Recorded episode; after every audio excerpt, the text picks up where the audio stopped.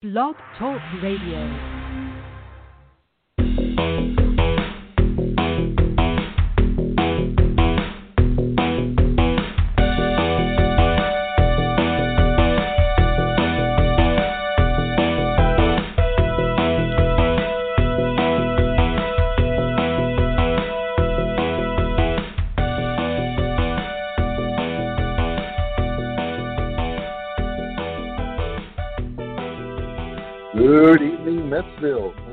Fans everywhere. My name is Michael Lecolant, also known as the Brooklyn Trolley Blogger, and I welcome you to this evening's episode of a Metsian podcast. Uh, very quickly, let's bring on Sam. Sam, Sam Maxwell, our president of podcast operations. How are you, sir? What's going on, everybody? Thank you, uh, Mike, uh, and uh, of course, thanks to our guests. Uh, it, it's been a surreal time. We've talked a, a lot about it off air. How we still it still hasn't completely settled in that we're on to a new era. You know, we haven't seen everything going on yet, um, but a lot of the history is going to come back, and that's basically one of the things. That's basically what we're doing right now is helping the history come back. Indeed, you know uh, everything in its time. Uh, patience. You can't do everything in a day, folks. So that said, let's bring on this evening's guest because we have a lot to talk about and cover. Uh, he returns to the podcast to further discuss his latest work, The New York Mets in, po- in Popular Culture, Critical Essays, edited by David Krell. Welcome back to a Metsian podcast, sir. Thank you, Mike. Uh, you're quite welcome. Please take some time out. Tell us what you've done previously to this book and where you're doing it, where we can find it. Tell us a little about about yourself, sir. Well, it can be found at Amazon, of course, and it really was a team effort. I recruited some of the contributors. I put an announcement out. Some of those contributors uh, that you see in the book responded. There were people who contributed to the Yankees anthology that I that I edited. So we had a really good mix, and I think that this will surprise even a diehard Mets fan. I, I was talking about this with Sam earlier today. There literally is a surprise on every page. Shea Stadium rock concerts, Mets in the 19th century, uh, the marketing of the team in 62, Joan Payson and her philanthropy, the swagger of the 1986 Mets in particular. I wrote about the Mets and the Yankees and the West Wing and how one character resembles the Yankees persona and another the Mets persona. So I'm sure we'll get into most, if not all of these, but it really was a team effort, and and the disciplines were varied. We had attorneys, we had uh, you know baseball historians, we had people who are academics, and it really was a diverse offering in terms of what we have. Incredibly diverse, to use your word. Uh, very enjoyable, uh, and again, I certainly learned something, so I'll I'll, I'll vouch for that. Uh, in the meantime, you know, over the last two weeks, we've tried lighting the hot stove. It's on, but it's far from glowing orange. Things are a little bit slow, as we can understand in the pandemic. Everything's going to be weird, strange, and unusual. Uh, that being said, please take a moment out. Let's catch uh, you up to what we've already spoken to, uh, which was the upcoming off season, and uh, what ideas you might have. Uh, we have two items of note. It seems Mets have turned their attentions to Mike Chernoff, and of course we have the Robinson Cano news. Uh, so first, you know, again, this is an opportunity for you to catch up. Please, your opinions on the Steve Cohen purchase, and uh, again, the off season to come. Well, the Steve Cohen purchase has ignited this fan base, the likes of which we haven't seen since the 1962 season and maybe 1970 opening day when the Mets returned as world champions. I, I mean, you see the Twitter sphere, you see what's going on on the blogs, on WFAN radio, on uh, MLB Network. Uh, this is just incredible. I, I've never seen anything like this with any new owner of any team in any sport. Uh, we are excited. We are optimistic. I haven't used that word in a long time talking about the Mets, and I don't think fans have used that word in a long time. So this really does feel like a new era, not some billionaire coming in from out of town who God bless him or her, wants to buy a sports team because it would be a cool thing to do. He, Steve Cohen is a fan. He's a genuine Mets fan, and you see that he's responding to fans on Twitter. When, when, when do owners respond to fans on Twitter? I mean, this is really a refreshing moment for Mets fans. Regarding Robinson Cano, this is not a good day this is not a good day when a player tests positive and they feel that they have to go that route to compete. What they'll do with the 24 million plus I just learned that there's 4 million additional coming from the Mariners that would have gone to Cano. It's now going to the Mets. So they'll have to decide how to use that money and fill Robbie's place, at least for 2021. Uh, and what was the the other thing you asked about? Mike Chernoff is uh, topical. Oh, Chernoff. Well, that that as you guys have probably talked about off the air, that's a bit of a sticky wicket because his dad is a an executive at WFAN. So there are uh, there, there's a lot of speculation on Twitter and on blogs about what that would mean. Would the fan give preferential treatment to the Mets? Would um, would they only would they favor Mets players coming on rather than Yankees players in terms of coming on the air? So I, I don't know. That's a that's kind of up in the air, and I'm sure there are other people being talked about and, and assessed for that job besides Mr. Chernoff. Quick question: Do you suspect there's any kind of language in the contracts referring to a second suspension for Robinson Cano? In the you mean in the players' agreement? Yeah, or or you know in the fine print. I'm just oh gosh. Well, the, I yeah, I, I don't have the. I mean, I don't have the agreement in front of me, but they all have to toe the same line. Um, I I I would like to know how this came about. Did they suspect him? Was this part of a random test? How was this implemented? So I I couldn't speculate on that, Mike. I was just wondering. That was something off the top of my head. So Sam, uh, again, Mike Chernoff mm-hmm. is topical, and that's problematic because, as David says of WFAN, uh, Robinson Cano's second suspension. This one for a full season. What say you? Well, the Cano thing, weirdly enough, is a blessing in disguise. I mean, it really is. It's bittersweet, of course, because I really like watching Robin, Robinson Cano play baseball. Um, when he's going right, he looks great, and you know, I, it, it, it, it's not, it's now 2020 and Robinson Cano has been in the league for at least 15 seasons, I think, I believe at this. And so he has been, you know, basically part of the era where there was the enlightenment when it comes to steroids, uh, steroid use, uh, the enlightenment in terms of the public. Um, and so regard and, and and and I think what makes what hurts even more with these types of players is that when watching them, you know they're good at baseball. You know, you know they're good at baseball. Alex Rodriguez is good at baseball. Roger Clemens is good at baseball. Barry Bonds is good at baseball. Most of these people who end up, you know, becoming superhuman, if you will, and Robinson Robinson Cano may not have been superhuman, maybe it elevated him to the level it was. But uh, you know, I, I think there's always nuance. There's always a gray area to talk about. Um, and you know, specifically with Ro- the Robinson Cano thing, um, it, it, it sucks that I, you know, he probably wouldn't have made the Hall of Fame, but it would have been really cool had he actually been getting it together and gotten the 3,000 hits as a New York Met. Uh, but it's not going to happen. Most likely, um, I wouldn't be surprised if we've seen the last of Robinson Cano completely.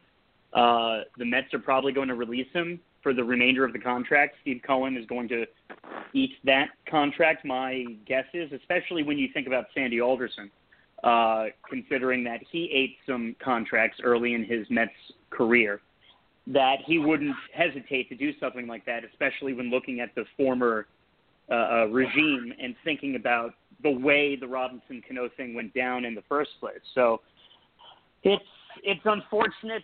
It's terrible, but uh, you know, onward and upward. In terms of the Cher- Chernoff thing, I don't I don't know whether I mean they have the Yankees made specifically on WFAN right now. That thing has been flipping and flopping between uh, the Mets and the Yankees for the last few years, and now they kind of went halvesies with WCBS back in the the fray. So I, I, I think that I, I I'm going to uh, uh, think that these guys are professionals because they've done a great job up until this point. Generally speaking, I think they're loose. I think they're fresh. Uh, they stay relevant, WFAN, and I, I think they know what the New York sports fan wants, and that doesn't just mean the Mets. Uh, ju- you know, just because the executive, uh, the executive's father is big uh, with Westwood One or whatever. I, I forget.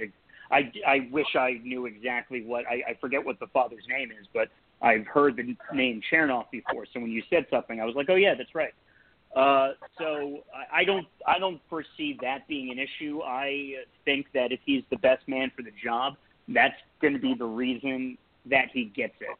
Uh, and and WFAN specifically on their end, I think is going to do what it takes to make sure they are getting the attention of the New York sports fan over ESPN. you say getting the attention of the New York sports fan. Here we are, November nineteenth, and uh, not much, not much happening on the hot stove. That's uh, 2020. Uh, that's all I can say. You say if Cano, the situation sucks. Well, if if if nothing else, it proves that people are still using first and foremost. Uh, otherwise, I won't miss him. I, I think it's great, Sam, and uh, it opens up second base for younger talent. We know who they are. Uh, that's where my mind is. And as far as a buyout, you know, that remains to be seen. Uh, so we'll see. Uh, folks listening out there, if you have any questions or comments, feel free to call at 646 787 1919. We'd love to hear from you and answer any questions or react to any comments you might have. So let us delve into, Mr. Krell, your work, New York Mets and Pop Culture, Critical Essays. Uh, again, a, a, wonderful read, so varied. Uh, and again, uh, I learned something, if not two or three things. Let us start. I'd be remiss if we didn't start with Mrs. Joan Payson, uh, the matriarch, the grand dame of the New York Metropolitans Baseball Club. Right. Uh, we've been clamoring on this podcast for a long time for a statue. Uh, we might be getting closer to that. Uh, but it starts with her. Uh, David, you can take this every, any which way you can. I will just start by saying that once the Dodgers and the Giants moved and the threat of the Continental League came around, I don't think they would have been able to proceed forward to the point that they did without the clout, the financial clout provided by Mrs. Joan Payson. I think that's right. And she also had a passion. She was a true fan. She was a true fan. She kibitzed with the managers before the game. She was responsible for bringing Willie Mays back to New York in 1972. She was uh, an a true philanthropist, uh, as Leslie Heaphy points out in her essay. She is one of the biggest, or was one of the biggest, art collectors in the world. Um, certainly, she was known in art circles in the museums in New York and uh, helped fund hospitals in the New York area. So her family was part of the Whitney family. Uh, the Whitney family, you've heard of the Whitney Museum, that's her family. Uh, Payne Whitney which is a ward at New York Presbyterian Hospital. That's named after a relative. So you have this tremendously generous woman, well known in society circles in Manhattan and elsewhere. And she goes to the ballpark, not in some luxury box, but she sits behind home plate. You know, she sits in her box seat behind home, behind the dugout rather. And it, it's really something to read her bio and to track it and to see the effects later on that the the Mets loved the Mets fans loved the team, but so did the owner, and I think we're seeing that now. I think we're seeing echoes of that now with Mr. Cohen and his wife Alex. This is such a, a special time, and it's so familiar. If you talk to fans who were around in in the early '60s and knew about Joan Payson, or maybe even players who who knew her, there's something very similar about it. There's just a feeling that I get that it, it's almost parallel. A native New Yorker, she is, and you know, like you say, she was she was an ordinary person for all her wealth and and, and stature. Uh, Right. She was into horses, uh, and she, in 1950, in your book, it says she purchased her first share of stock in the New York Giants baseball club, uh, and she grew to own 10% of the team. And she And she actually didn't made want a them bid to to buy move. the Giants. No, yeah, of course she, not. she Why didn't want them to move to San Francisco. So when when that happened, and then the Continental League was formed and never got off the ground, but from the Continental League came four expansion teams, including the Mets. She was a natural fit for the New York franchise. Who better? Who better to own that franchise? Sam? Sam. I mean, that was always part of the legend too. Was the fact that she was the sole uh, dissenting vote on the vote to go to San Francisco on the New York Giants board. Um, and everything that I've I've read about her, uh, there's no reason, considering that she brought the National League back to New York. And here's here is where the patriarchy is a real thing that people cannot deny. If somebody like Joan Payson is not in the Hall of Fame and has not had a proper campaign, really, Exactly. and I guess that's where we come in, gentlemen. Exactly. Uh, as as many other people should, and as Cohen should. Now, when I think about the statue part, Mike and David, I wonder whether part of the folly of the Wilpons was designing a ballpark and surrounding area in the ballpark to not have statues, which means that it's going to be like, you know, they were like, yeah, I guess we got to get this Tom Seaver statue. It's probably going to be near the Apple or whatever. Uh, but when you really think about the way Citi Field is laid out, can you right now, off the top of your head, figure out exactly where four or five statues could go other than the Tom Seaver statue? It's That's- difficult.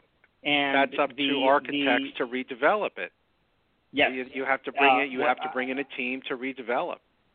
and I keep saying go to Sunnyside Yards, but I understand that is big time, and it's probably going to be hard, especially post COVID, to be convincing uh, not only a public but an entire city planning uh, to to give money for another ballpark. Uh, Right. But Steve Cohen, as we've talked about, is the richest owner, arguably. That, Right. I, not arguably, I think that this this league has ever seen. Uh, so Well, here- you never know, considering how much of an imprint Citi Field is of the Wilpons folly. I'm Mike. Mike, and, and I know I'm going a little bit of a tangent, but I think this is the big disconnect between uh, what we're talking about with Steve Cohen, uh, what the Wilpons were, and what Joan Payson was.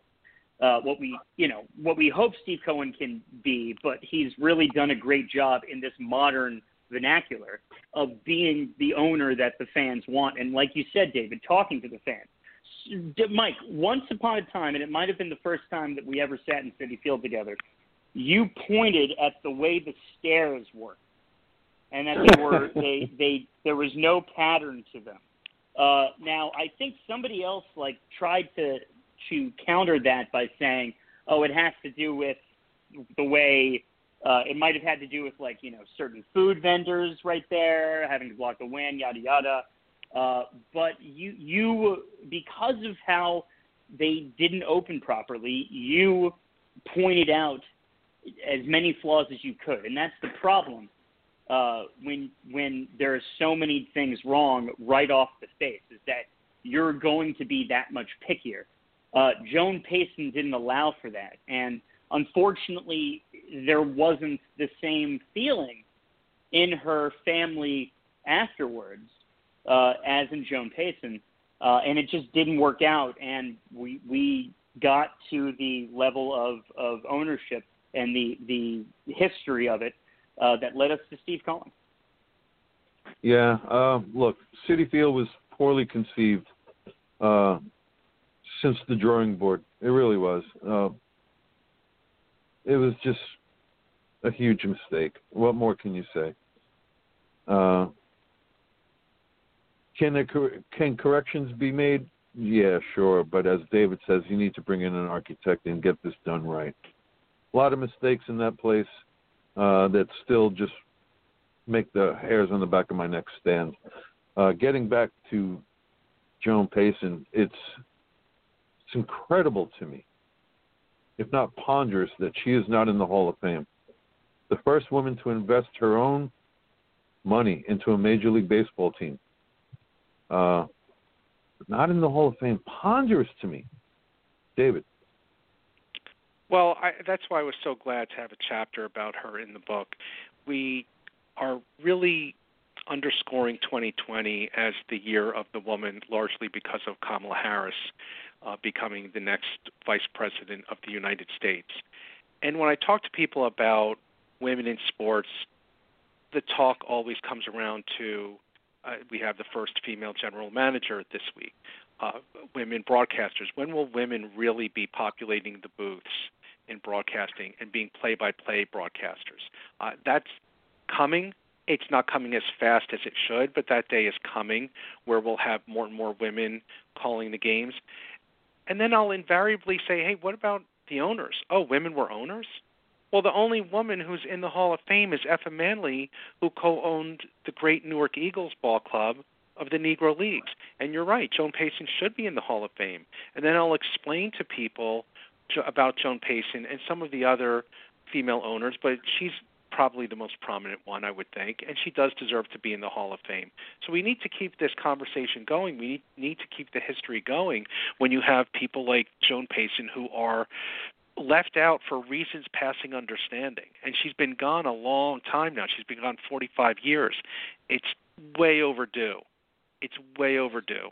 She belongs on a plaque in that in that wall when you go into the uh into the the Hall of Fame. She belongs there.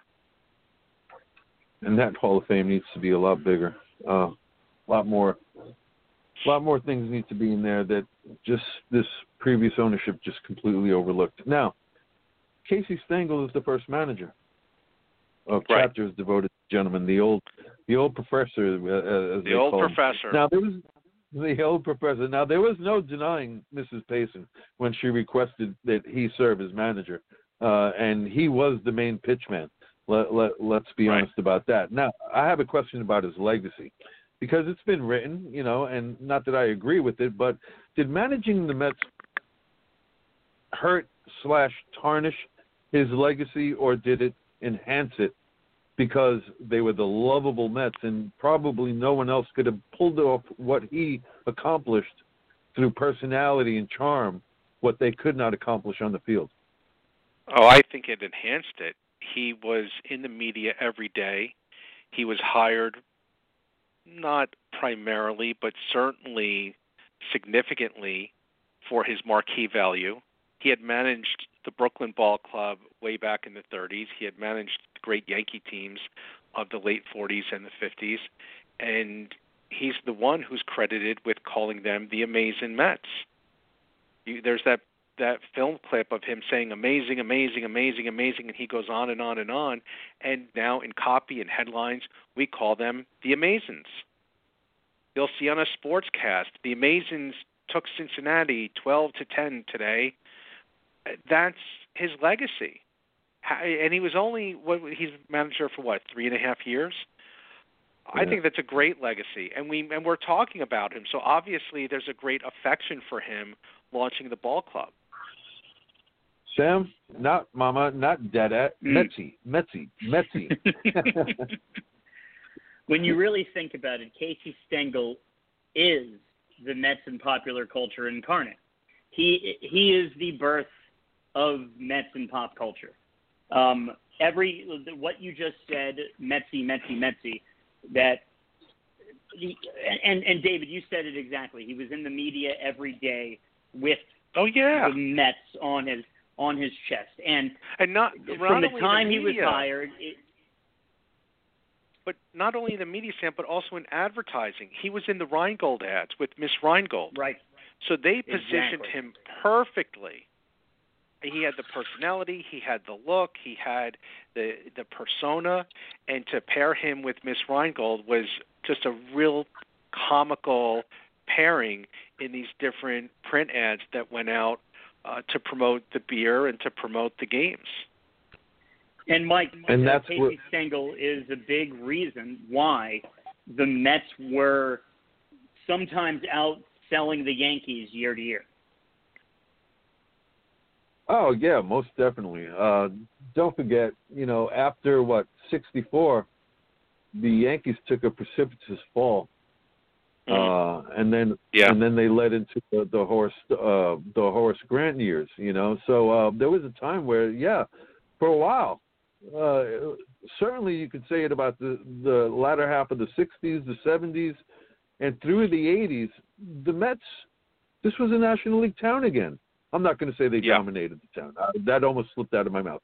But But the, they did. The, the sense, the sense and the feeling that this was a National League town again, pervaded the streets of New York City. I will say that with Mike, great they certainty. did, they did David? dominate, Mike. They did dominate. Yeah, you know, I just didn't want to take it that far. I'm just trying to be fair. well, Ho- Howie Rose has said it. Howie Rose has Yeah. said it in interviews that this was a Mets town in the 80s, especially in the mid 80s. Not so much the Well, early 80s. 80s most definitely, but I, I would certainly venture to say that in the 60s, the latter half, latter half of the 60s for sure, Right. and you know the first half of the 70s, after that 73 National League title, this was still a Mets town. Then of course you had Right. the Yankees in 76 and back-to-back titles, 77 and 78, and then again in 81, and they had that little dynasty going. Uh, but it wasn't until the trade of Tom Seaver and and and, and uh, again we m- will mention the passing of Joan Payson in the Lorinda de Roulet years, and ultimately the handing over the organization to what we thought then as the saviors of this organization, the Doubledays and and, and the Wilpons. But Right. let us, Gress, you transitioned, and that's where we're going to go. Uh, Rheingold, uh, Right. a fascinating chapter in the book, not only because they were the first major sponsor of the club. You know, you, you paint paint that mental image of the polo grounds in your minds. That Well- expansive center field and the, and the bleachers to the left and to the right, and the clubhouse, Right. dead center field, and then above that, the giant Rheingold sign. Uh, you know, as far as media goes and, and, and advertising, a work of art. but it's a fascinating history into immigration, the beer industry, and things of that nature. It's not just baseball, even though, as you say, it's part of the popular culture. Fascinating, Right. David. Well, this is a perfect example of recruiting people into a baseball project that aren't necessarily connected to baseball. I wanted to have a chapter either about Schaefer or Rheingold, and I found that the New York Historical Society had done an exhibit a few years prior, and I contacted the curator of the exhibit, uh, this beer exhibit where Rheingold was prominently featured, and I asked her to write about the history of the the, the beer and the association with the Mets. Um, this is a historian. This is a curator. Nothing to do with baseball per se, but it does have something to do with baseball because it was the first beer sponsor. I think it would be neat for readers to understand, you know, get a synopsis of the history of how New York was a brewery city. We don't think of New York as synonymous with beer. We think of Milwaukee as synonymous with beer. But 170 years ago, this city was synonymous with beer and ale and a lot of German Jewish immigrants coming over and establishing their businesses here, establishing what they learned in Germany, Bavaria, etc. I was really glad that Deborah Bach took this challenge on, and I learned a tremendous amount reading her very detailed summary of the Rheingold operation and how big it really was. I had no idea how prominent it was. I, I Budweiser is huge. Schaefer, I, you know, from the 70s, that's what I know. Uh, you know, from being the the the sponsor of the of the broadcast, I knew a little bit about Rheingold, but I, it was it was a true education to read her chapter. And Sam, we know from you know all our delving into the Brooklyn Dodgers history that Schaefer and the beer uh, sponsorships were huge. They played a major role in, in organizations' uh, finances. And speaking of Brooklyn, you know, I will I will take this to my grave and say that prohibition, and David, as you say, the beer industry here in, in New York City, uh, particularly here in Brooklyn, prohibition and the closing of the Brooklyn Navy Yard devastated yeah. this borough. Sam, you want to pick yeah. up? I, you know, when I when I'm looking at these advertisements right now, um, and you're saying that this is the Rheingold wife. Uh, Miss Rheingold, if it's what you're, if I, Miss if you're looking at yes. what I think you're looking Rheingold at. extra, Rheingold extra dry lager beer. Follow the Mets right. on radio and TV. Today's game. and, and what's funny is that there's a 1963 one and unfortunately, another team that's being blacked out is leading four to nothing in the ninth inning with right. Casey Stengel winking right next to Miss Rheingold. Love right. her beer, exactly. love his Mets. Uh, I think nothing really uh, uh, sums it up better. And, and they have a picture of what will be. This is they're saying this is a 1963 advertisement, and they have a picture on the follow the Mets on radio TV advertisement of Shea Stadium, uh, and it must be a rendering. But it's pretty remarkable that they still, in this whatever this is, maybe it was literally a moment in time. Uh, but it's funny to me that the Mets are losing four to nothing, 1963 ninth inning. Very quickly, you know, for all you beer aficionados aficionados out there, a lager, which is what Rheingold specialized in, is a light, crispy, uh, beer as opposed to your ales, which I'm a fan of. I'm not such a big fan of the lagers. Any, what, what, what, what say you guys, David? Well, okay. Oh, can I, I, can I just throw can I just I, throw it out there? Can I just throw it out there though that maybe Steve Cohen right now is having a Rheingold uh, because he is eight minutes ago tweeting to somebody about Bobby Bonilla who asked him whether they can pay out the entire uh, uh, 18 million or whatever we owe Bobby Bonilla instead of having the celebration every year that we pay him out. And Steve yeah. Cohen said, "How about I got a better idea? How about we have a celebration on Bobby Bonilla Day?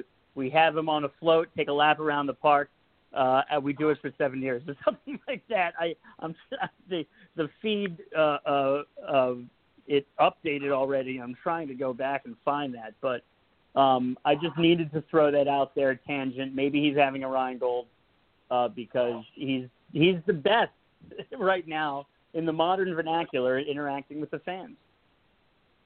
You got a preference, David?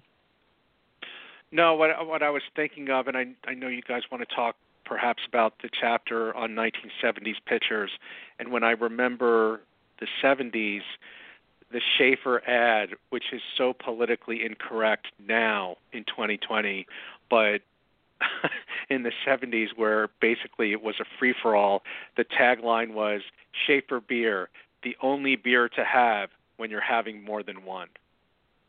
And that's yeah, just that so catchy, politically incorrect. That was such a catchy jingle. I was singing Exactly. singing it as a kid. I guess that demonstrates how dangerous that was back then. Oh uh, yeah. But you oh. speak. I, I, I wasn't going to go here, but you speak of you know politically incorrect, and let's go back to Rheingold for a second and some of those commercials from the 1960s and the ethnic flavor that they presented. Yeah. Chinese, Puerto Rican, Italians, Yeah. etc. Yeah. Can pick pick up on that. Yeah, I, I mean, you could go across any industry that advertised on television, at that time. Uh, you can certainly go through movies and how things were portrayed, cartoons, and how certain ethnicities were portrayed, um, you know, into the 70s. And the cultures have changed. You know, we've changed well, as a society. We've become we've become more diverse. We've become more inclusive. We still have some work to do, obviously, but we're we're moving forward. I think, and and one of the ways that you we do this, and not to sound a little you know over romantic about baseball, but baseball is a universal language. Baseball connects Indeed. everybody. I think this book proves it. We have a, a chapter about the Mets and hip hop by Jermaine King. And when Jermaine pitched this idea to me, we had a mutual friend, someone who contributed to the Yankees in popular culture anthology. And I said, "Wait a minute. I not not the Mets, the Yankees." He said, "Why do you say that?" I said, "Jay-Z. He's always wearing the Yankees hat." He said, "David, I am going to show you that the Mets not only have as much a claim on hip hop as the Yankees, they might even have more of a claim. They might have a bigger claim to a connection to hip hop. And he did. And he did. So I, I, I'm really enthusiastic about the the diversity of offerings and how much education I received in going through them because I had no idea about the history of Rheingold. I didn't know about the Mets and hip hop. I didn't know about Shea Stadium's rock concerts. I knew the Beatles, and I went to a Mm. Springsteen concert. I, I didn't know it was so iconic for these rock bands to go there.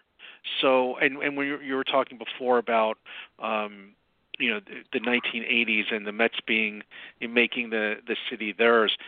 Remember in the 70s when Reggie came to town for the Yankees when you drove into the Lincoln Tunnel, there was that big Panasonic advertisement, and I think it was was it called Panavision, um, or it was like a, a, a VCR at one point, or the camera, whatever it was. It was Reggie Jackson on the Helix, you know, that Yeah. big billboard. But in the 80s, when you went through the tunnel, the first thing you see when you come out is a big, fantastic mural of Doc Gooden just as he's about to release the the ball. And I think that's Oh. what that that's really the definitive point of 1980s Mets popular culture for me. I mean, you mentioned Casey Stengel in the beginning, but that mural really solidified the Mets as a New York town. When you have thousands of people coming in, commuting every day, and that's the first thing that they see. That's a wonderful thing for a Mets fan. the Mets in the '80s, hip hop, uh, and their imprint in movies and TV. That's a, a, a grand subject right there. We're going to hold off for Yeah. just a second because there's so much to cover there. Let's rewind a second. Uh, Okay. Sam, you had said that you know Casey Stengel was the first icon of this organization. Well, let me present to you the second, Mr. Met, born in 1964, a Hall of Famer, I might add, and the first Major League Baseball mascot. We didn't know it then, but we certainly know it now. There's probably no more iconic figure in the Mets organization than Mr. Met. And I say that with a big smile. Sam. You know, I have to say that the paper mache Mr. Met is like looking back on it right now is kind of spooky and kind of weird looking.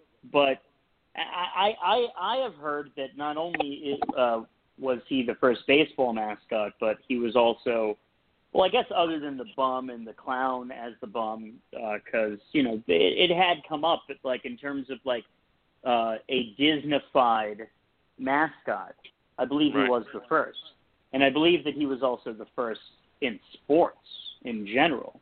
Uh, correct me if I'm wrong. I don't even think there was a college reference prior to him, uh, and you can kind of tell when you go into the Hall of Fame and see that original Mr. Met, and you see how it was kind of just thrown together. How it was odd that nobody had ever thought of this, but then all of a sudden here's somebody thinking of it, and uh, you know you can argue who's the best mascot, but what we can argue, what you can argue, is Mr. Met's uh, never-ending optimism.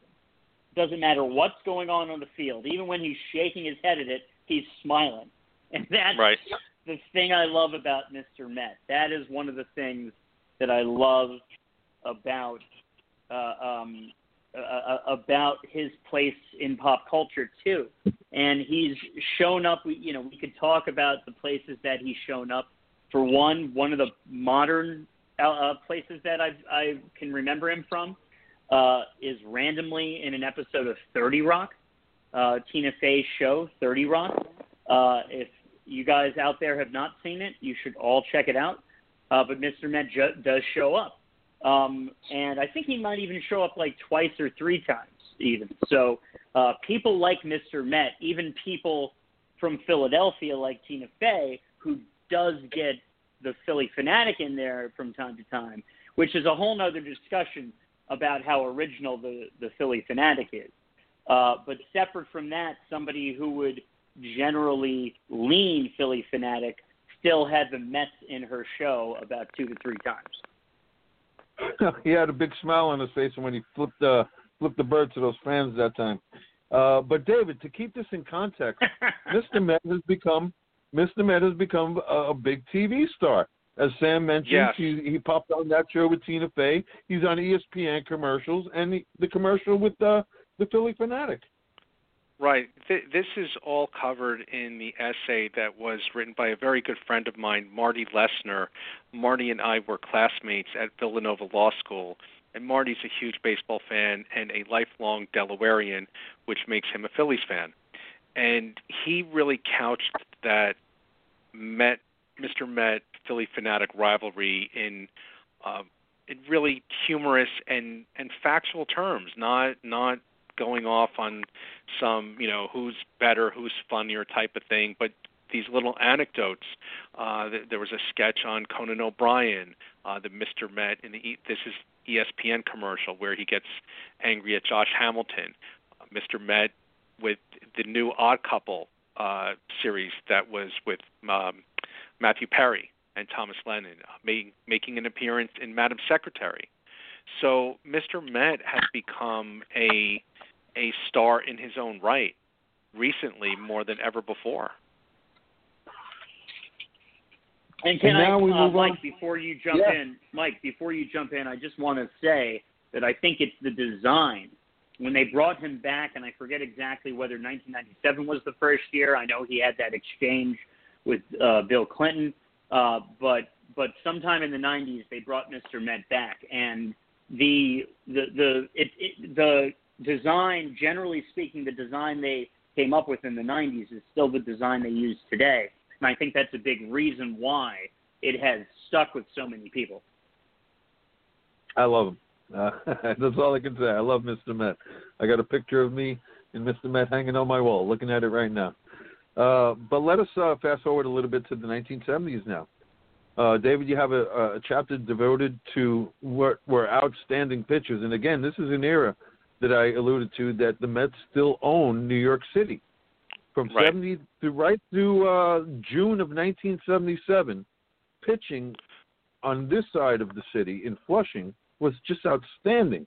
I'll mention Right. the names and then we'll delve into some of the uh you know the details and characteristics of these gentlemen. But you know we have obviously Tom Seaver and Jerry Koosman, Nolan Ryan, Tug McGraw, and Jon Matlack.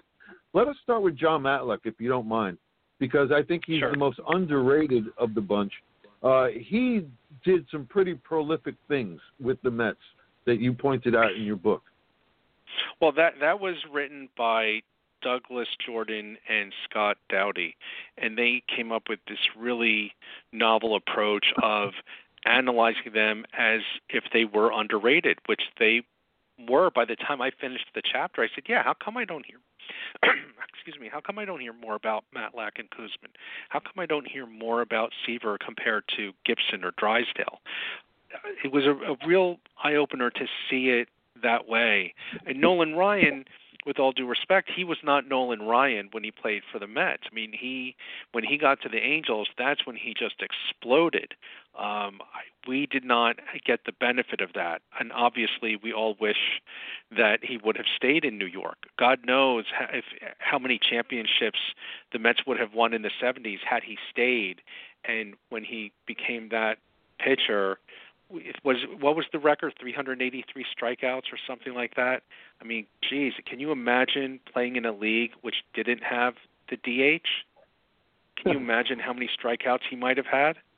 So matlack yeah i mean matlack is in a, a book that i had as a kid by a, an author a sports journalist named i think it's don delaquanti and it was all the future stars of baseball.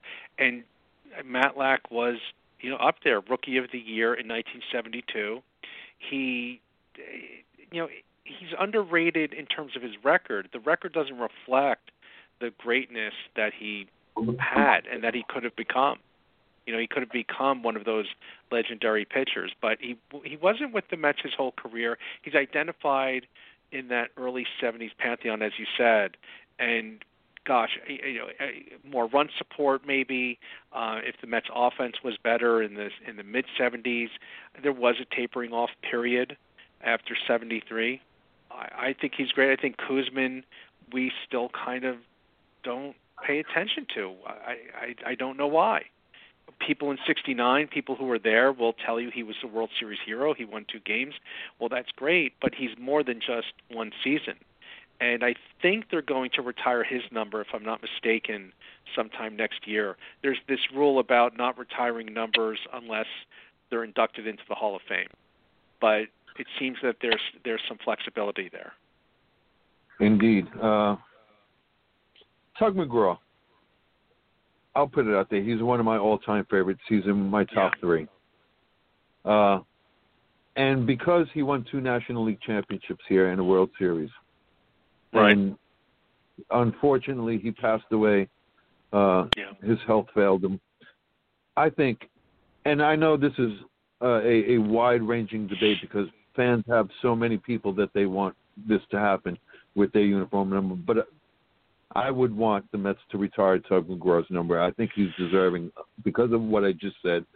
Two National League, Yes. and you have to keep it. You have to keep it within the context of the team's achievements and he's been Right. a prominent fixture in two National League championships in the World Series. That being said, Right. Sam, I, I know you don't remember Tug McGraw in his heyday, uh, and you know he has a body of work with the Phillies, whom they you know are very proud of as well. But Tug McGraw, pick it up. What do you know of him? if if you're you know home on any random Saturday when there is a Mets yearbook marathon, uh, and I'm not sure how often that happens anymore because I, I don't have SNY around as much, but you immediately think of him slapping his glove on his leg uh, Right. as he goes in to shake his hands with the catcher. I think that I'm not sure whether his number has been retired on the Philadelphia side of things, and it, it they, you know, his legacy is rather well, and I don't think with any animosity, you know, between either fan bases, well split between the two franchises, um, which is so interesting for the rivalry in and of itself. Uh, but Tug McGraw, I think, still more so with the Mets than the Philadelphia Phillies, deserves to get his number retired. Uh, and let's all, for all of you out there, just in case, um, that is number 45. So that would, you know, Zach Wheeler's worn that, Pedro Martinez has worn that, um, which I think if there's ever anybody deserving of wearing a number 45 in Mets history, other than Tug McGraw, uh, no offense to Zach Wheeler, sure, I, I think that he should have stayed. That's a whole other discussion. And ironically, now he's with the Philadelphia Phillies. Uh, but Pedro Martinez would be that number 45. But Tug McGraw, I would rather appreciate Mets players, you know, knowing that they can't wear number 45. That that is what comes with those retired numbers is that the players know your name because uh, yeah, you can't wear that it was worn by Tug McGraw. So yeah, I would agree with that uh, with Tug McGraw. Um, take it away, Mike. David, I want you to comment on Tug McGraw only because, again, he's one of my favorites. But you know, I want to step Right. this back a little bit and talk about the whole staff and this pitching staff of the '70s. Is it Right. me, or did 1976 give more people a false sense of security than just what I've created in my own mind? Because we still had Seaver, Koosman, uh, Nino Espinosa, and you know, uh, obviously others. And then there's, there's, you know, I, first I'll let you comment about that. Because I have Well, a second part. Uh, well, Scott and Doug make the point that in 1973, McGraw's ERA was almost 4.0. He had a 3.87 ERA, but it was that intangible, that leadership quality that really elevated him not just among the fans but among the team. And Keith Hernandez uses the term a good clubhouse guy when he's referencing people. Um, and I think Tug McGraw would fit into that paradigm. He was the guy keeping everyone motivated. He was the guy who, after Mr. Grant said, "You have to believe in yourselves," Tug McGraw said, "You got to believe. You got to believe." And we we hear that today. And when I when I think about Tug and pop culture, I come back to that episode of Everybody Loves Raymond, where Raymond tries to get to the head of the line with his brother Robert, uh, and he tries to pull the Newsday credential. Uh, and, and Tug McGraw remembers him. They're they're there. For, they're at the Hall of Fame for a 1969 World Series reunion. So you see Ed Crane, Kranepool and and uh, Art Shamsky and Cleon Jones and um, and all these Tommy Agee, and there's this big line, and Ray wants to get to the front, and he's and he's kind of you know trying to get Tug McGraw's attention, and Tug McGraw says, "Yeah, you're the guy who wrote all those bad things about me." And he got and Tug McGraw got a big laugh. He was a performer. You know, when I was in law school at Villanova, he was doing the sports report, I think on WPVI. So he was a natural. He was a natural personality for the game. Whereas if you have someone like Nolan Ryan, I mean, geez, if you watch that that uh, episode of the Ed Sullivan Show where they're singing "You Gotta Have Heart," Nolan Ryan looks like that's the last place he wants to be is on that stage at the Ed Sullivan Theater. So it was a good mix of, of people. And you you were asking about '76. Well, Tug was gone to Philadelphia by that point. So we lost a little personality. We lost a little oomph. We lost a little, uh, you know, X factor when when he went. And by little, I mean a lot. He was a fan favorite. And I think Philly fans will say the heart. same thing. I, I I think in Philly they'll tell you the same exact thing. It's kind of a Reggie Jackson dichotomy, whereas Oakland fans have just as much a claim on Reggie as Yankee fans. Same thing with Tug. Philly fans remember him fondly. They remember him uh, from the uh, you know 1980. Um, you know where where he's just erupting and and you know when they win when the Phillies win uh, the World Series and it's you know it, it was a terrific loss but that's baseball you know people change teams uh, uh, people get traded we know that from Mr. Seaver we hope that doesn't happen with Mr. Syndergaard or Mr. DeGrom but it's part of baseball That was a, a great comparison, Reggie and McGraw, uh, with two different fan bases claiming, you know, allegiance to him. Uh, Jerry Koosman, it was so unfortunate. He wins 20 games and then loses 20 games. He loses a Cy Young, we feel, to Yeah. Randy Jones, and Tom Seaver loses out on a Cy Young, we believe, to Ferguson Jenkins. yes What say you? Well, Koosman is one of those argument starters. If when you talk about people who should be considered for the Hall of Fame but aren't, um, I, I put him in that category with Luis Tiant because their records are roughly the same, and he's a he's a hero to the city, obviously to the city's baseball fans because of his performance in in '69, but if you can't get the run support, you you could be the best pitcher in baseball. I mean, I'm looking at his um, baseball reference page right now, and he went 21 and 10 in 1976. Didn't get to the top of the division in 1976. Yeah. You know, they finished they finished third, which is respectable, but you, you have to win 96 games to win the division, not 86 games. And for whatever reason, they they did not have the the magic that they had. Now, I can't. I, I you know I, I'm not a saber statistics guy, so I can't point to you know the numbers so much, but I will tell you that I was at the Hofstra University 50th anniversary conference in 2012, and there was a panel of Ed Kranepool, Bud Harrelson, and I believe Art Shamsky. And if memory serves me correctly, Ed Kranepool said if Gil Hodges hadn't died before the 1972 season, we'd have a few more World Series rings on our fingers. And that's a common uh, that's a common feeling among Mets players when they talk about Gil. And, and that's another one who should be in the Hall of Fame and should also have a statue at Citi Field. Without a doubt. Uh, I always bring up 76 because to that point in their history, it was their second highest ever win total. Uh, yeah. And and as a, as a young kid, uh, again, I was probably misled as to what was really going on and transpiring behind the scenes. Sure. So then we move in, yeah. So now we move into the 80s. Uh, mm-hmm.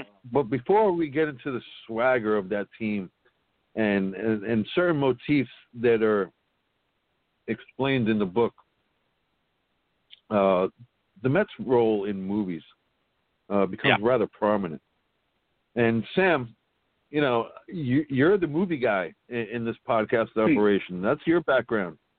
You know, that's your specialty. So uh, the iconography of the Mets, and let's encompass what you know they've they've been able to stamp themselves in, in, in very popular movies. But David, as it's pointed out in the book, the baseball cap itself is a mm-hmm. recurring motif in, in a lot of these TV episodes and movies and things of that nature, and it's, it's very it's very intriguing. Uh, and things Yeah. that, as a Met fan, and here I am, 53, I would never think of. And after having read read this, I'm like, wow, it's so true. So Yeah. Sam, you know, there's a bunch of movies out there, and the cap is a recurring motif. Yeah, you know, unfortunately, I haven't seen uh, both Frequency and Gone Girl, um, but uh, I I did, I'm going to pretend I, do I'm going know- to pretend I didn't hear that.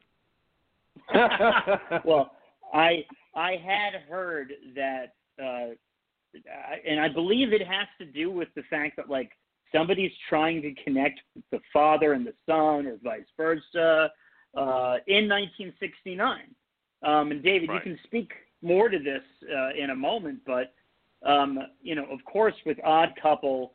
Uh, Walter Matthau wearing the hat is very prominent. Uh, that, that that was a big thing in pop culture.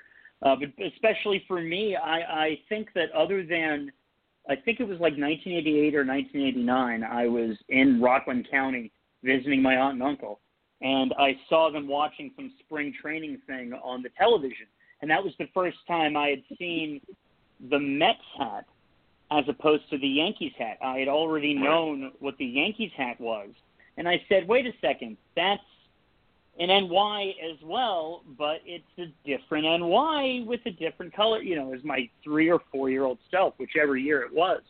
But other than that, Billy Crystal wearing the Mets hat is probably the next pop culture reference for my young brain. Um, so, what you know, going going to that, uh, David, tell us about the way the hat has has played uh, a role in films and Right. why specifically that combination of taking the blue from the Dodgers uh, and the orange and specifically the orange and why from the Giants. Right. Why is that combination? And you know what? Let's even throw uh, Coming to America. I believe uh, has Sure. a, a Mets cap or some Mets reference in that. So please take it away. Well, David Pegram wrote that chapter about Gone Girl and City Slickers and the the controversy surrounding the Mets hat in both those movies. It's a really good behind the scenes look at how things happen. They they they don't just In other words, they don't just happen. There's a lot of thought that goes into something like a hat. Um, and with Billy Crystal and City Slickers, the reason that that was such a powerful symbol is because Billy is a Yankees fan. He's probably the most famous Yankees fan. But he had a charity that he was involved with, and the Yankees didn't donate. And the Mets made a sizable donation, and he said, as a thank you, I'm going to wear the Mets hat in my next movie. Regarding Gone Girl, there's a scene where Ben Affleck is walking through an airport. There was a big uh, controversy that David goes into regarding the director wanting Ben to wear a, a Yankees hat. And Ben Affleck, and I think rightfully and appropriately so, said, If I wear a Yankees hat, I'm a famous Red Sox fan. People will not be talking about this movie. They're going to be talking about the hat. We want them to be talking about the movie. So they made a compromise where he would wear a Mets hat, which is fine. And I, I think it was an appropriate thing. If if you have the most famous Red Sox fan in the country wearing a, a Yankees hat, there's no doubt that would be all over Twitter. It would alienate people on the uh, on the Yankees side of the fan base, on the Red Sox side of the fan base, and no one would be paying attention to the story. So that was a that's a really interesting chapter that David wrote regarding the Odd Couple. What's always interesting to me is Matthau wears it, uh, Jack Klugman wears it in the TV show. But when they did the reunion TV movie in 1993 with Klugman and Tony Randall, Oscar is wearing a Yankees hat. I could never figure that out. I can never figure that out. But as a Mets fan, it's kind of neat when you see well when you see reruns of The Odd Couple, and Oscar is invariably wearing uh, a Mets cap if he's hanging around the house, if he's playing softball, whatever he's doing. That's a pretty neat thing.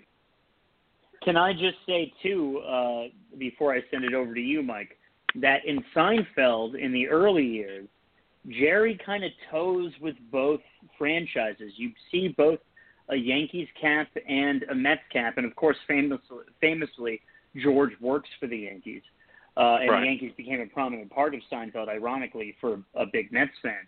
Um, but uh, uh Mike, I- I'm going to send it over to you before you you take it away.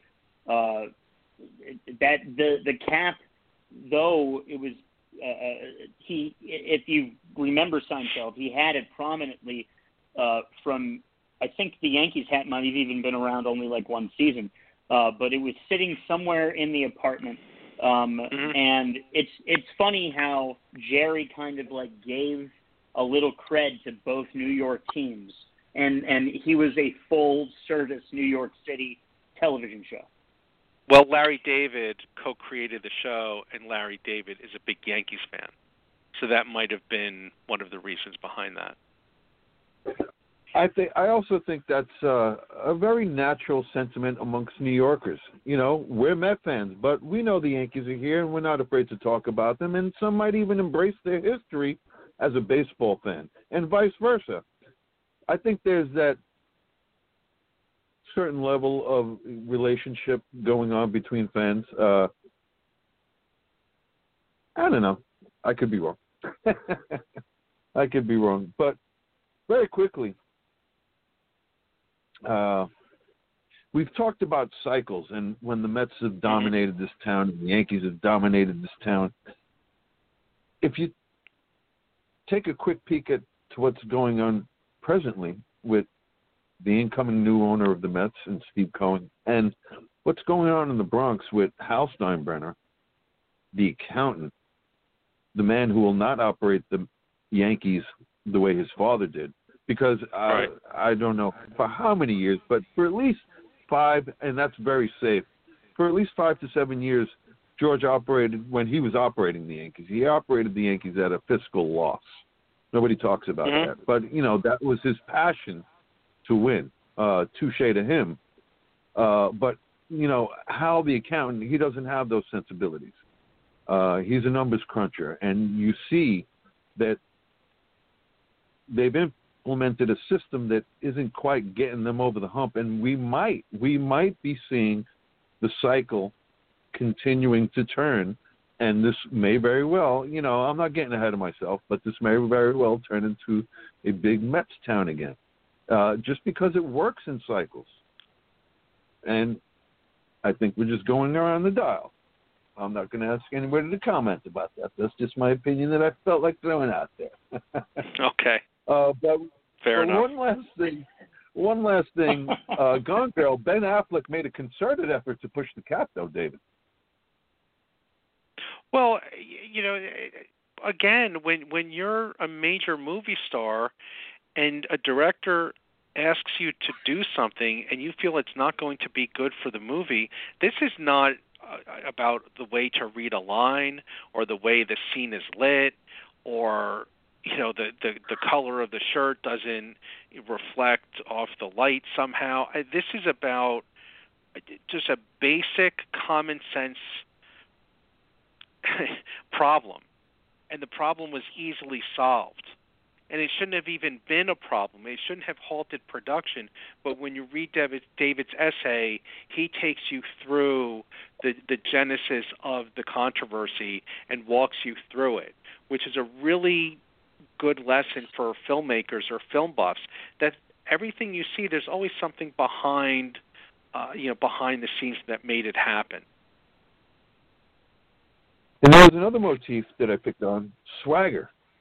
When we speak Oh, of yeah. the 1980s Mets, a whole chapter devoted to the 1980s Mets, and Yep. and West Wing in particular, swagger became Mhm. a motif. Explain that one. Oh, sure. Well, Paul Hensler had this idea to write about the 1980s Mets and talk about how they were full of swagger. That was his word.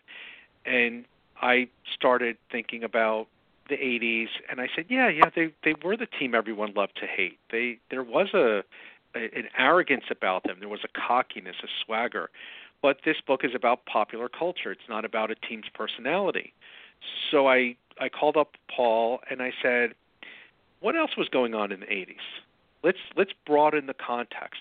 What else was going on? You had Michael Douglas saying greed is good in Wall Street. You had Donald Trump building Trump Tower and Trump Plaza in Atlantic City. You had J.R. Ewing on Dallas. You had Alexis Carrington on Dynasty. You had swagger all over primetime TV, in the movies. You had the go go years of Wall Street before the 87 crash. There was a swagger going on in the culture. Now, maybe some of that was Reagan's persona as president. Maybe some of it was just we were ready after, you know, years of double digit inflation and the hostages in Iran. And I mean, this country was just beat up psychologically in the late 70s. So by the 80s, it was, you know, thinking back on it, there was just this, this pent up frustration that just exploded. And if you think about it, think about this Lifestyles of the Rich and Famous. Is there any show that's more swaggerish than Lifestyles of the Rich and Famous, which is a show that would never get on the air today? Because now the culture has changed. Now it's to to see somebody in a eighty million dollar mansion is somehow vulgar. Uh, that's that's what the culture seems to be saying. And I, I, me, I have no opinion, but there was a swagger that the Mets fit into very, very nicely, and they won. I mean, you can't, you, you, it, you can't be, as Reggie Jackson would say, you, if you're cocky, it, cocky is only if you can't do it. Confident is if you can do it, and and they won.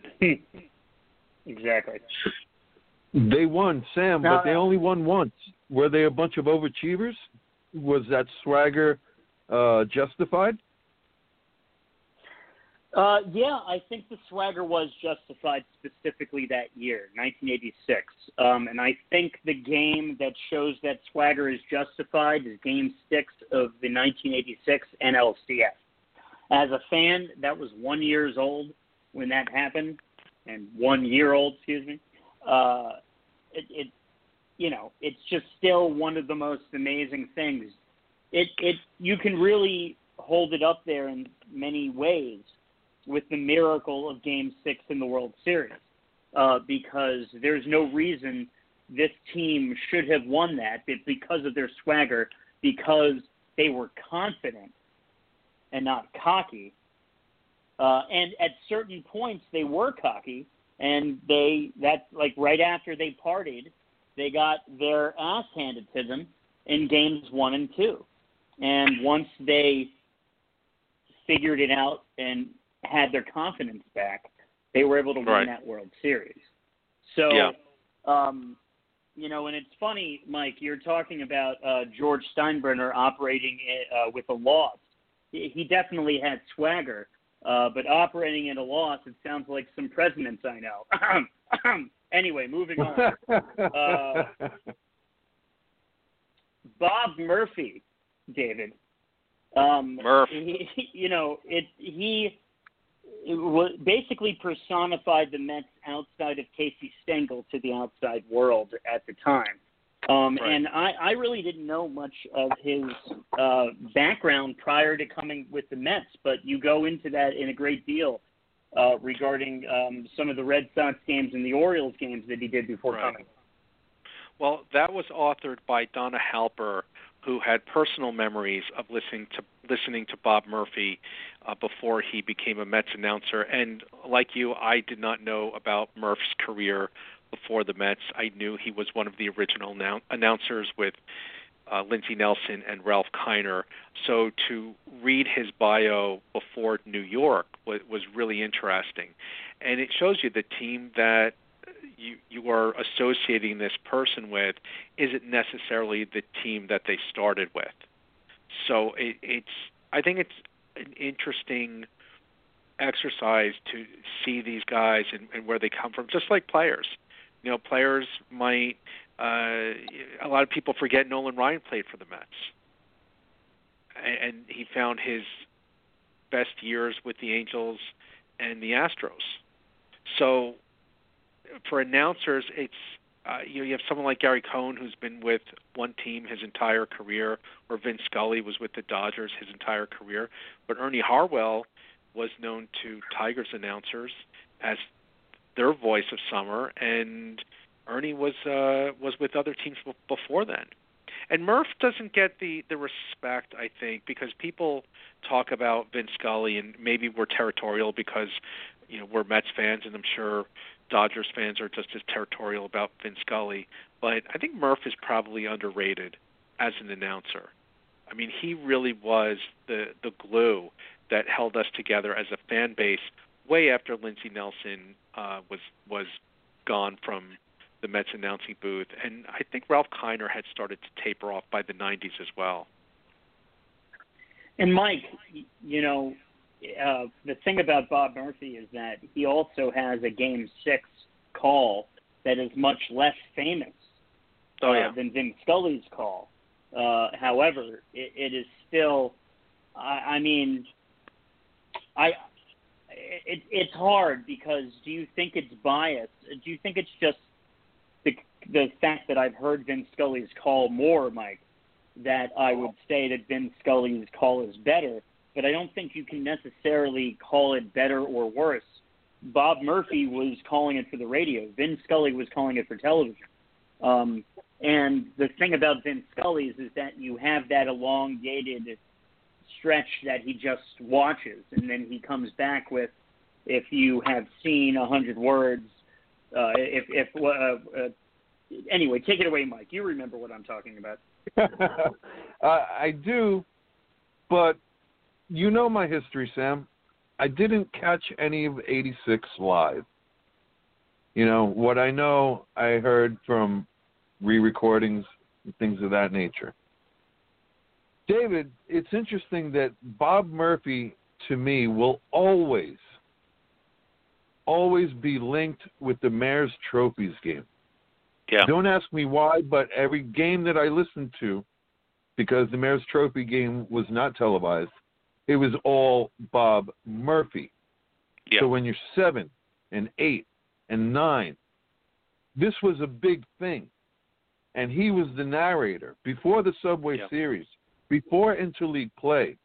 New York City hosted a game between the Mets and the Yankees, and they called it the Mayor's Mhm. Trophy game.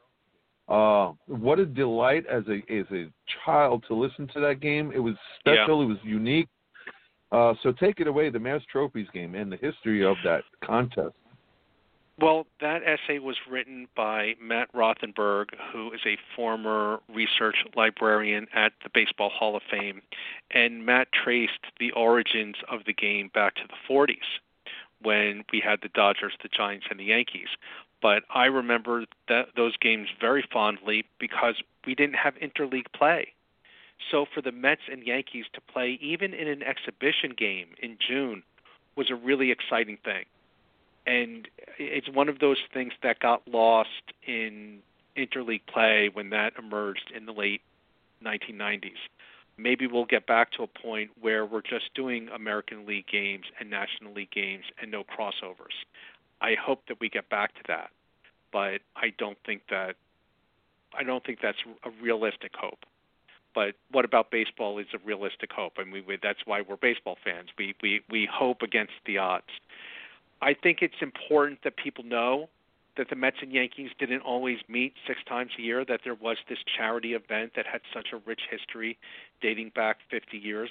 And Murphy was the, you know, he was the guy. He was our guy. In the same way Yankee fans had Phil Rizzuto and Bill White and Frank Messer back in those days. And unlike TV, where you got you know to listen to and watch to all three, it was all it was all Bob Murphy on the radio. And you know I had the Yeah. great honor of attending one Mayor's Trophy game in 1975 at Shea Stadium. Uh, so to that, if you want to add anything about the Mayor's Trophy game, uh, Sam. I know uh, that was a little bit Well, before I your mean- time. The last one was in 1983, by the way. I mean, you know, But uh, I mean, if you want to compare it to can go- interleague or well, if you no, want as to far back as I can go, it's what it was and what it is now. as far back as I can go, it's just Dave Mlicki, basically. Uh, but Right. you know, I think it was, it's really cool. Uh, it, what you know, I have more questions than comments, really, just because. And I'll, I'll ask you, David. So, were these ever televised? I know they filmed them sometimes, in terms of just having some camera guys on to take random stuff for uh, yearbooks. Uh, what say you? I I seem to remember they were, but that could be a false memory. I I- so I can't I say a hundred percent. I remember always having to tune in on the radio. Uh, I wasn't able to Okay. find that on TV. Uh, I do remember that often they were on a school day, so it didn't even matter. Right. You know, it was when it was whenever they had an off day between the two teams. So you're saying, David, uh, that it would take place uh, during um, the season. It wouldn't be It- a a March thing. No, no, it was it was definitely during the season, and you know the players, you know, are, are they going to risk getting hurt? Are they going to risk that? That's that's a realistic concern. Same thing with the All Star game. When are we going to get back to the All Star game being what it was intended to be, which is an exhibition? Why is some guy on a 500 team going to go all out just so his league might get home field advantage in the World Series? I mean, that's ridiculous. These guys are spent are getting paid millions of dollars a year. They shouldn't be risking, uh, you know, a broken ankle or a broken rib in a game that really, in essence, doesn't mean anything. It's an exhibition for the fans, or at least that's what it, was intended to be. And I think we need to get back to that. Well said. Well said. Uh, I, want to uh, I want to revisit and David, perhaps I'll apologize. I, I intended to just briefly cover this, and you mentioned it. You you covered it briefly, but I want the readers to actually purchase this book and, and read it as opposed to us exposing it here. But Right. very very briefly, the era of fitted caps, and we're going back to the Mets again of the 80s. The era of fitted caps. The Mets of the 80s, they were born in 62. So 85 and 86, they're turning 24 and 25 years old.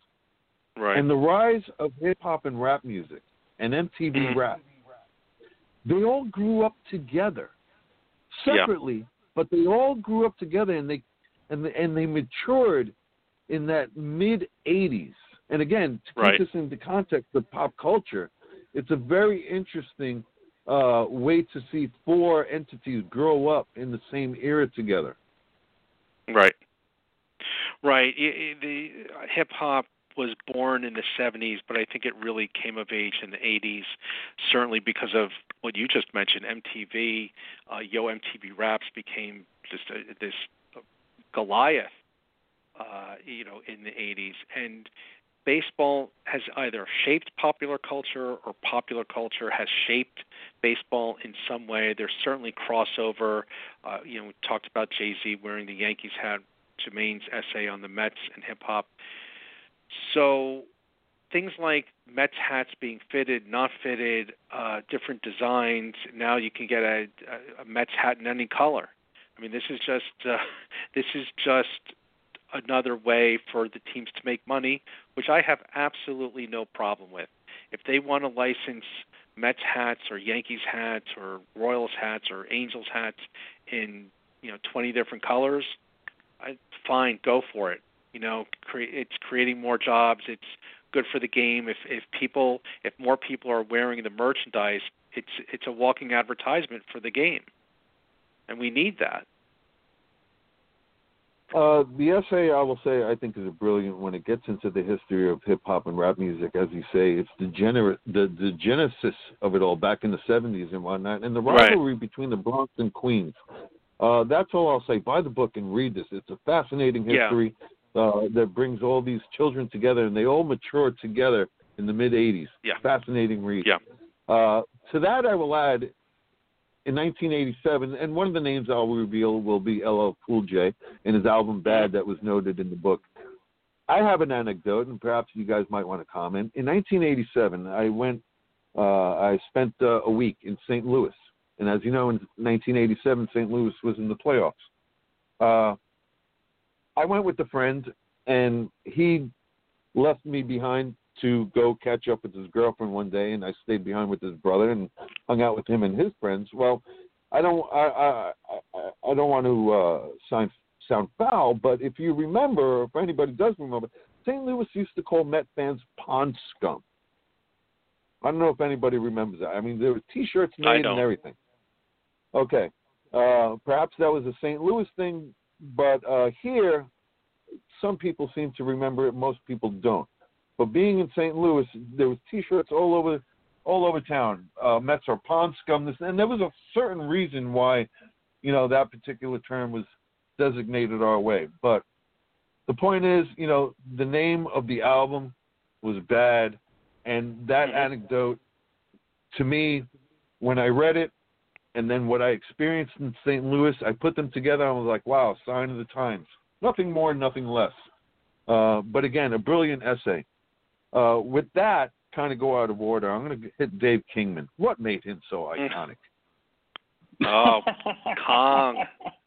Come on, it's a 50-50 shot that he's hitting the ball over the fence. I mean, his strikeouts were mighty and his home runs were mightier.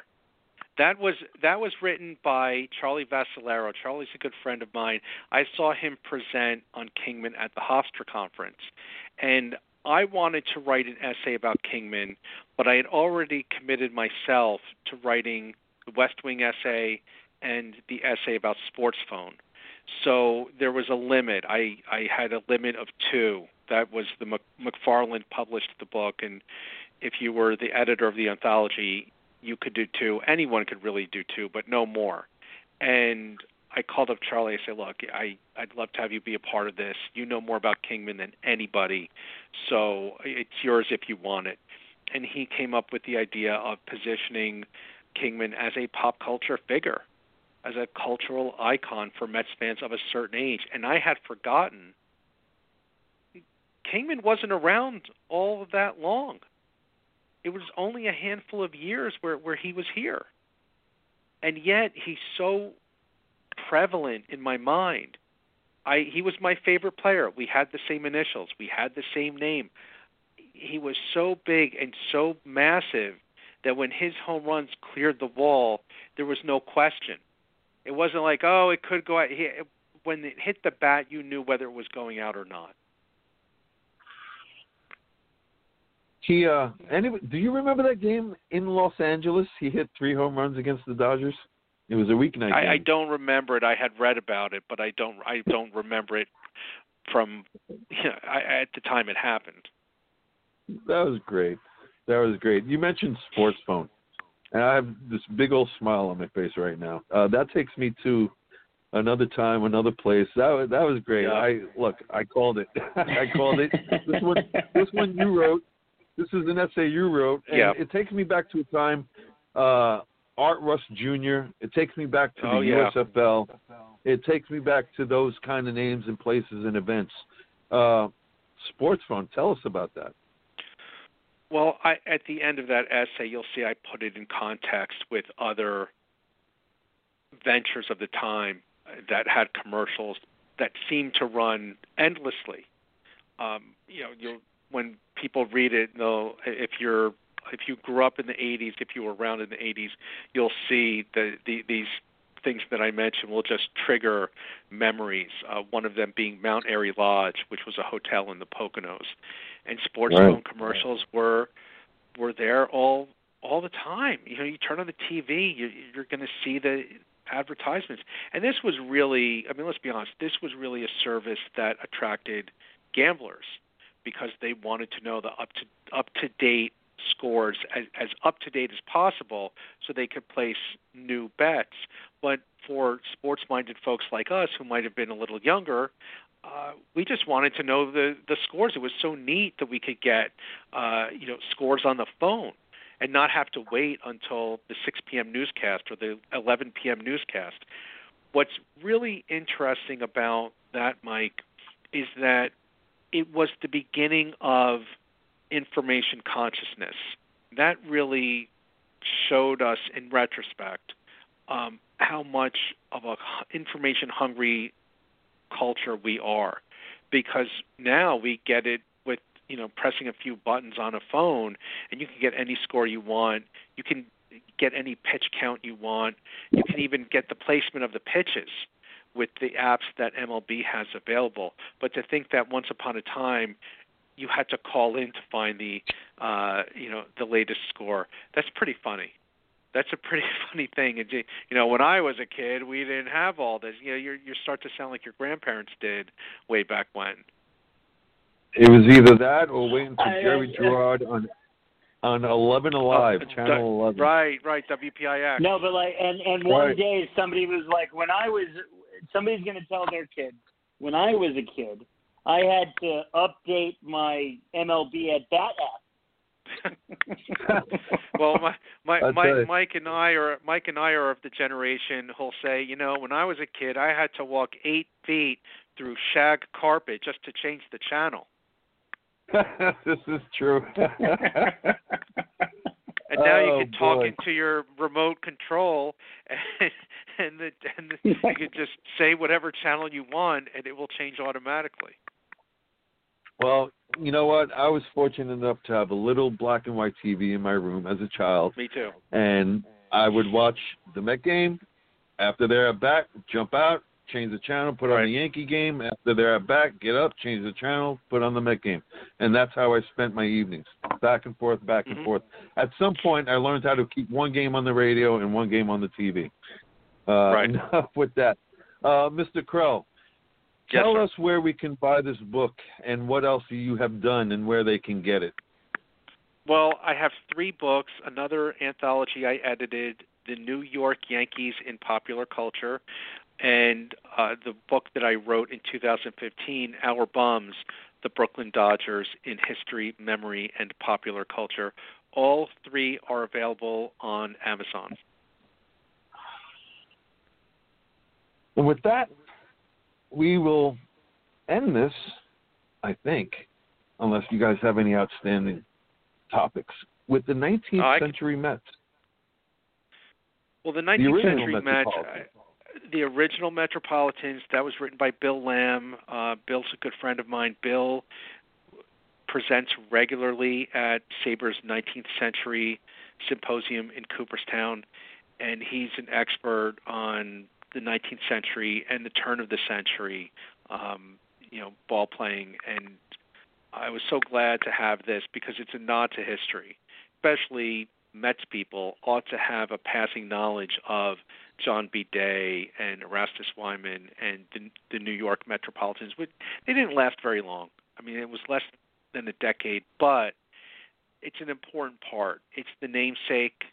It's part of our legacy. It's part of our heritage. And if they ever redo the rotunda to reflect purely Mets history, I hope that there's a place or a timeline somewhere for what Bill wrote about because we ought to know what this team was about. If that's how we got the name in 1962, we ought to know where it came from. I mean, that's what history is about. And you mentioned the West Wing um, before about swagger. That's because I referenced two characters, Toby being a Yankees fan, Josh being a Mets fan, and basically calculating during the universe of the show that Josh probably grew up in the 80s, and it's noted in at least three episodes that he's a Mets fan. So he might have gotten his swagger from being a Mets fan. At least that's the thesis that I have in the chapter. And if you're a fan of the show, I think you'll really like the essay. Sam, you know, we don't have a problem per se with something being done to embrace all of New York City baseball history somehow, some way in Citi Field. Uh, I agree a million percent that the original Metropolitans of the 19th century should some way, somehow be represented at Citi Field. Uh, certainly, there's you can't undo the facade, obviously. Uh, but leveling the playing field, incorporating some of their true legacy, the New York Giants, would be appropriate. No. Uh, yeah, you know, and in that, I would love to figure out and and ask him uh, what his parents' legacy is when it comes to National League Baseball. Uh, I mean, he was talking about his father bringing him to the Polo Grounds, um, and that's one of the things that has endeared him to Mets fans is the fact that he mentioned the Polo Grounds in like the first like six or seven words of his of his opening statement. You know, um, so in that, I, I would love to find out what Steve Cohen's background was because we all knew, obviously, what uh, Fred Wilpon's background was, and I I don't want to get into whether or not the rotunda should be changed. Um, but I do wonder. I, I I'm I, I you know, especially considering that Cohen was showing a lot of respect to Fred, not necessarily Jeff, but a lot of respect to Fred. Uh, I wonder whether he would keep that intact.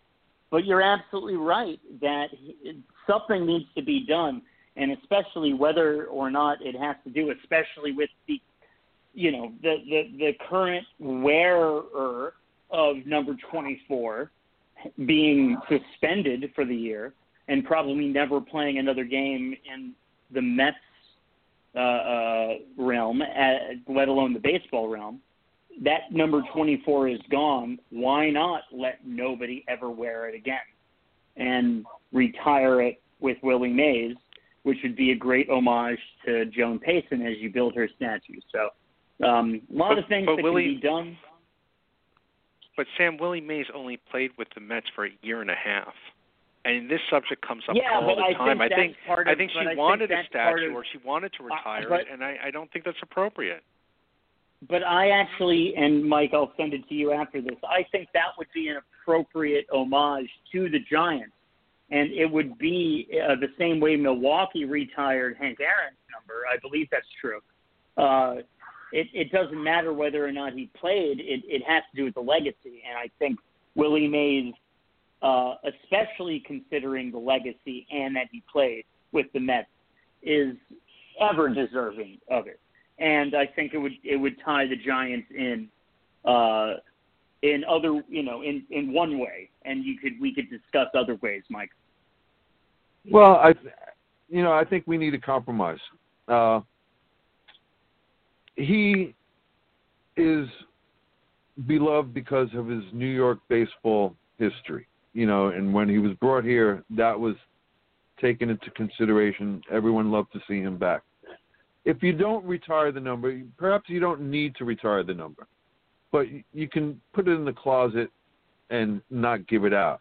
However, a statue, I think a life size statue somewhere inside the stadium where people can just walk up and take pictures, you know, selfies, if you will, of a life size statue instead of something much more grander that we have in mind for Hodges, Joan Payson, Tom Seaver, uh, and whomever else comes down the way. Uh, There's a but something low key, something low key, something within the, the the the park itself, you know, on on the first level or even on the second level, somewhere where people can walk up to it, life size, you know, statue of Willie Mays, wearing the New York uniform. I think that's the important thing. Just wearing the New York uniform. He is so iconic as a New York Giant, and then he was brought back by whom?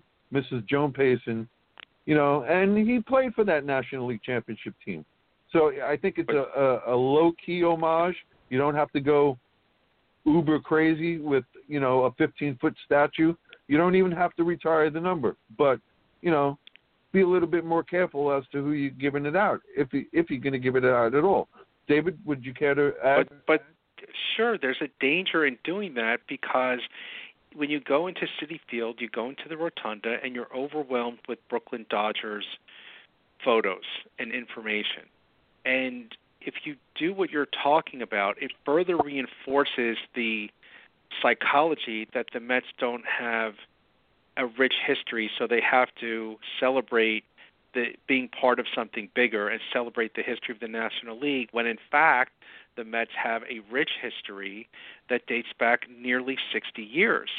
So I've seen this subject come up uh, many times. I've heard it talked about at SABR conferences whether Willie's number should be retired and I I just don't think so. He was in New York for what uh 7 years before they moved, something like that, to San Francisco. Then he was here for a year and a half.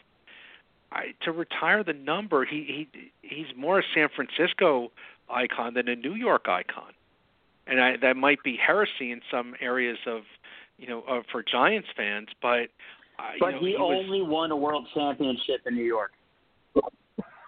that that's that's all fine, Sam. But you know, when are the Mets fan base? When is the Mets fan base? Let me put it to you this way: When is the Mets fan base going to rise up and say, "Okay, here's our history. We're proud of it.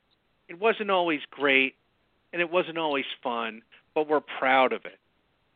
When is that Well, day I, going you know, to happen? I think I partly why Casey needs a statue and why Joe needs a statue is because that's part of uh, what we've been arguing for the Wilpons to do is to accept the history because they've been very neglectful of it. And but especially Willie's not part of our history. Not really. I- Not, well, not no, substantively. I- not I- I'm- enough to make it happen. I hear what you're saying, but see, I I- think it's also the counterpart to the Dodgers part is what we're arguing. I, Well, I they- think look, it's two I- different. Go Go ahead. Well, I look, uh, two he- different here, here's how here's how to do it. Here's how to do it. Okay, you you can you can honor Jackie with a statue inside, or some big plaque inside. I, I would prefer a statue inside. You keep the name the Jackie Robinson Rotunda, unless you want to name it the Jackie Robinson Willie Mays Rotunda, and then you have a statue of both of them inside the rotunda, and that solves your problem. And we've talked about this before. Take the Brooklyn Dodgers photos down, put up the Mets history, honor Jackie with a statue. If you're going to put Willie in there, honor him with a statue. That's a lot more prominent than these pictures. And then you could have the pictures of Piazza with the 9/11 home run, with Seaver winning a Cy Young award, with Matlack winning Rookie of the Year, with Kingman's home runs, with Game Six in '86, with the uh, 2000 Subway Series. I mean, there are so many iconic moments to choose from. And when you walk into that ballpark, you should know this is where the Mets play. And if you took somebody who didn't know anything about baseball and didn't know where they were, except the names of the teams in the stadiums, and you put them in in the rotunda, you took those people, put them in the rotunda, they would think they're at Dodger Stadium. There's a way to satisfy history and and to doing it that way at the expense of the Mets history is I just think not it, it's just not effective. And I, I, I think the majority of fans feel that way. But this is our ballpark. It should reflect our legacy. It should reflect our history. If you want to honor Jackie Robinson, naming the rotunda after him, then do that. But do it in a in a a, a more effective way. And maybe Mr. Cohen will take some of these ideas under under consideration. I'm who the who the heck knows. I'm sure people have talked to him about it. It may be something that he's already thought of. But I, I don't well, can disagree I just that this? Willie can be can honored, I, but you know, do it in the right I, way. Can I just ask this, uh, Mike? Um, it, and, and I think it. I think the answer is pretty clear. Uh, would people be so hateful of the rotunda if the Wilpons had a little bit more of a successful run on the baseball field. Yes. No. Would people be more agreeable with the rotunda in its present state had the Wilpons won more? Is that the question? Yes, that's the question. Exactly. I disagree. No, I disagree 100%. The damage is done in all yes. aspects on the field, the stadium, you name it, the damage is done. Look, I agree with both sides of the fence. And again, I'll say the damage is already done. What do we do moving forward? Now, first and foremost, Citi Field needs to be a shrine to the Mets. I don't make that an issue. First and foremost, as David, as you say, when you walk into the place, when you walk upon the place, you should know instantly this is a shrine to the Mets. Now, on a smaller scale, as we've been mm-hmm. discussing, I see no, I have no compunction with celebrating New York City's National League heritage or baseball going all the way back to the 1860s, you know, for that matter. I don't have a problem with any of that for as long as it's smaller in scale yes. and and you know perceptible to the observant fan. I don't need it to be uh, so audacious. It should not overwhelm and overpower anything Mets. First and foremost, Mets. Then on the periphery, you can celebrate the National League heritage and the baseball heritage of New York City. I'm open to that. I welcome it. But first and foremost, we need a shrine to the Mets. There's nothing you can do about the exterior. It's set, literally in stone. The rotunda can be redesigned. A lot of things in that place can be redone. Yeah. If we had our druthers, we'd all set some dynamite to it, implode it, and build a new place and call this place, you know, the shrine to the Mets. I think we all want that, but I think it needs to be a compromise. no, Willie Mays Sam, did not get a 15 footer. Go ahead, Sam. If if the if the Mets had won five consecutive World Series titles under the Wilpons, the feelings about the Rotunda would have been magnified because yep. people would be saying, hmm. "Geez, we're we're the greatest team in baseball. How come we're still honoring a team that abandoned the city 60 years ago?" Right. Why Sam, are we doing at, that? At the same time, though, at the same time, though, it's not just about his love of the Brooklyn Dodgers, and that's where he kind of gets away with it. Is the fact that it's about Jackie Robinson that transcends that Brooklyn Dodgers baseball team, and and and that's all I'm saying is that that's where the trouble lies. Is the fact that it's Jackie Robinson. Well, but that's there his is phone. no trouble. It's named after him. It's named after him. That should be honor enough. And if we want to go further, then there can be something more. But as Mike says, you're overpowering the Mets. You're overpowering the 60-year history of the team. The it's basically giving a, a, a stiff arm to the Mets fans, which already have an inferiority complex. I mean, just read the papers. Read how much coverage the Mets get versus the Yankees. You know, 60 years later, it, the Mets are still seen in a lot of ways as the kid brother. And I, I just, I will- it, I, it, eh, it, it's it's it's hard to find the words because when I go in that rotunda and I look forward to going to a game, and then I look up and I see a team that I wrote about. I wrote a book about that team, so I, I know it fairly well, and I'm appreciative of the history. But that team is gone. You know that team left in 1957, and it's wonderful to acknowledge New York baseball history, and maybe there can be a timeline around the ballpark. Uh, Camden Yards has that. Camden Yards has oversized photos of great moments in Orioles history. Maybe that's what we could be doing somewhere.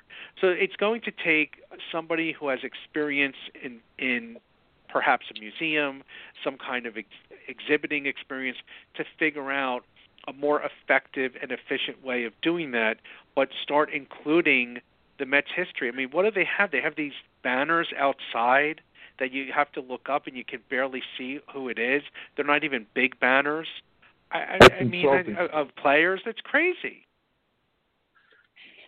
Those banners are insulting. Look, it's the Wilpons folly. Sam, if you think he built that place for us, you're mistaken. He built that place out of pure self satisfaction. He took the blueprints, threw them on the architect's desk, and says, This is what I want. His boyhood passion. When the place opened up, it had no Hall of Fame. It didn't even have the banners. The the home run apple was stuffed away in a closet. No inkling that place was the Mets' home ball field.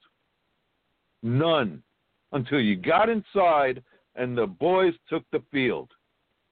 Or if you read it on the scoreboard. But walking up on it, you had no idea. And and and and listen, and you're absolutely right. You're absolutely right. I'm not arguing with that. I was only arguing the Jackie Robinson specifics perspective. But not only what you're talking about uh, in terms of the outside and right when you got to the inside, but even when the Mets took the field, there were some major issues, not only with the actual ball club, but specifically the way the ball club was designed around that ballpark, that new ballpark, where they he tried to be he tried to be all Ebbets Field pinball-y in a in, you know where where the only reason it was a pinball was because they had to build it within a square uh, block of New York City space. Whereas here they had an entire Shea Stadium parking lot to build, and it got outlandish. And still to this day, we we are challenged by the way the original uh, dimensions of that ballpark work. So even when the Mets took the ball the the field, um, we Hmm? had that issue. That place is completely contrived, as you say. Once you get inside, completely contrived with all the nooks and crannies and the Great Wall of Flushing. Stupid, stupid. Look, now that I'm in a rage, I will ask you, gentlemen, if you have any more outstanding questions, comments, or rude remarks. Let them fly, or hold your peace. Going I have once, nothing more to add. going twice. Sam. I'm good, man. All right. That being said, we will move on to our final word. Before we do that, Mr. David Krell, thank you so much for returning to a Metsian podcast. I hope Thank you did your work some justice this evening and gave it a second wind. Uh, I certainly appreciate your work and uh, everybody else's involvement in the essays. Uh, entertaining, I learned several things, several things. One of which I highlighted, I highlighted here, uh, and I can't seem to find it. I wanted to point it out, and unfortunately, it escaped my my mind. Otherwise, again, take a moment out. Please tell everyone, inform everyone how they can go about purchasing this and what of the works you've done, and uh, how they can go about securing it. Uh, the New York Mets in Popular Culture is available on Amazon, and my other two books are there as well. The New York Yankees in Popular Culture, another anthology that I edited, and Our Bums, The Brooklyn Dodgers in History, Memory, and Popular Culture. So, Sam, I will move on to you. Uh, your final word, sir. Uh, first of all, David, thank you so much for joining us. I think uh, my final word will be in uh, how appreciative I am that you have put this together. Um, the Mets, the Mets, Mets. That's my final word. Uh, what you know, what what this team is, uh, and we didn't even. I, I even meant meant to mention the Men in Black connection from the popular Right. culture, and that uh, especially the third movie uh, it has a lot to do with uh, the the '69 Mets. Um, so there's something that has that everybody has captured uh, their imagination when it comes to this team, and Right. it's just so exciting uh, that you've been able to gather it in the way that you have been able to. So thank you, Thank you. David. I appreciate you joining us tonight. Thank you. It was a team effort, truly. The contributors really came through. They were passionate about their topics, and they really peeled back the layers and carved out new areas of scholarship and took me down roads I didn't even anticipate when they first told me about the topics. Excellent, Mike. Uh, I will move on to Mr. Krell if you have any last comments. Otherwise, your final word, sir. Final word be safe, stay hydrated. Uh, hopefully, in 2021, we'll be able to go to the ballpark and celebrate and watch our teams in the stands. But it's going to be a long winter, so stock up and stay safe. Well said. Well said. Uh, on behalf of our partner, Rich Sparago, who was unable to uh, join us this evening, thank you, everyone, for joining and listening to a Metsian podcast with our guest this evening, David Krell. Uh, my final word is let's go stems. There's something for pop culture. Let's go stems. Sam, take us home. Well, I believe uh, it, was that David Kingman, Mike. Did Dave Kingman say something like that? Uh, that was that was said to Dave Kingman. Am I right, David? right. I that I, I that I don't know for sure. I'd have to. Oh, that was I Tom to. Seaver. Uh, when- I'd have to research that.